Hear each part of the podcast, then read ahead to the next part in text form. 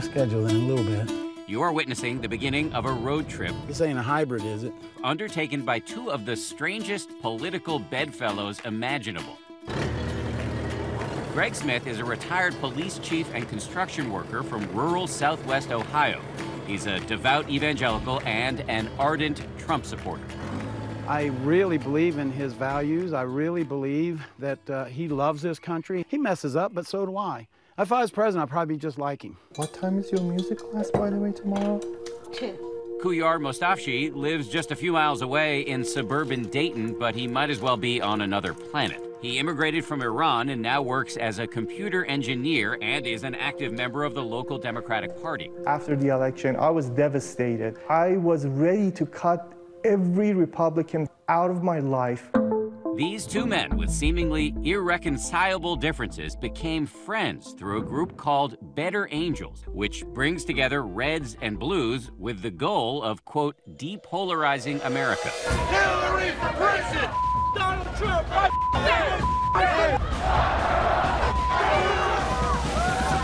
Political polarization, or tribalism, has reached a fever pitch in America. Divisions between red and blue are more stark than ever.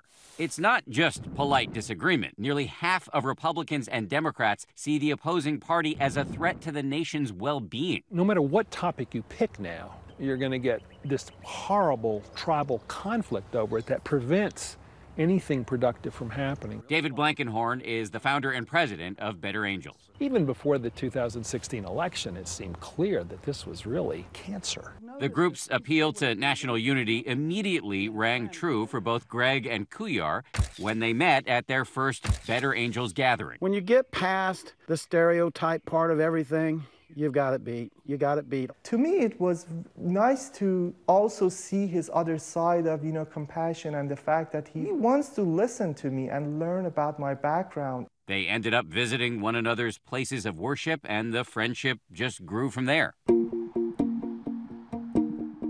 And on this day, they are traveling together from Ohio to Virginia. You probably want to make a left. To attend the first ever Better Angels National Convention. Both sides think they're being attacked by the other side. You say you care about the going on and you hate the argument, you hate the bitter and all that kind of stuff, but what are you going to do about it? In the car, weighty issues are hashed out. They agree to disagree on abortion, but they do find common ground on guns. The whole point about training, the whole point yes. about accountability yes. for people that own firearms. Yes. I mean, that is a no-brainer. Where should we park? You can park anywhere, Kid.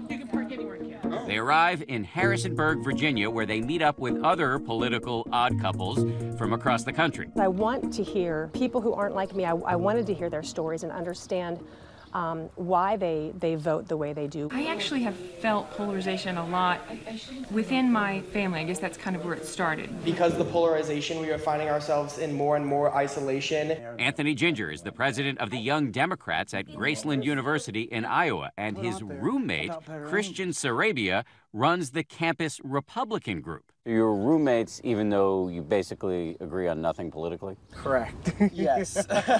we believe our opinions strongly. However, we understand there are perspectives other than ours. What practical pieces of advice could you give to anybody watching about how to have constructive relationships with people with whom you disagree deeply? Evaluate yourself. You have to want to open yourself up to new ideas, new beliefs, um, not necessarily to want to persuade um, the other person. If any of us are here with the idea that in three hours or seven hours we're going to get these people to change their mind, it's not going to go well. The Better Angels have a strict format designed to keep things civil. And it was designed by this man, a marriage counselor named Bill Doherty. You had a long history of working with couples yes. on the precipice of divorce in some cases. Yeah, yeah. Did this strike you as harder or easier than that? Oh, harder. These were strangers, and strangers from different tribes. And those tribes have been at war. Your job is to listen and learn how people in this group perceive this issue.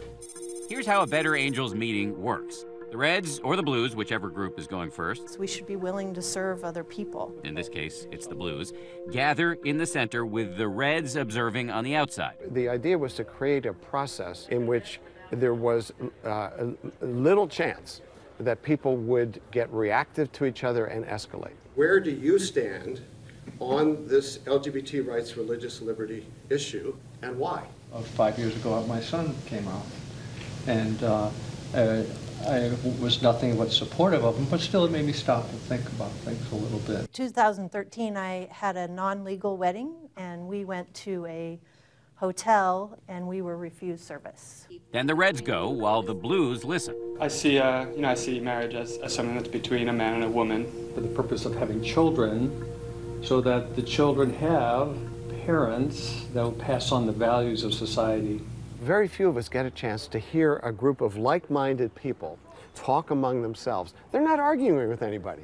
After the fishbowl, it's direct one-on-one conversations between the two sides. experience that the uh, one woman gave about not being allowed to check into hotels, just obviously completely un- unacceptable in every possible way. Again, the end goal here is not to change minds, but to reach what the Better Angels call accurate disagreement, which can lead to mutual understanding.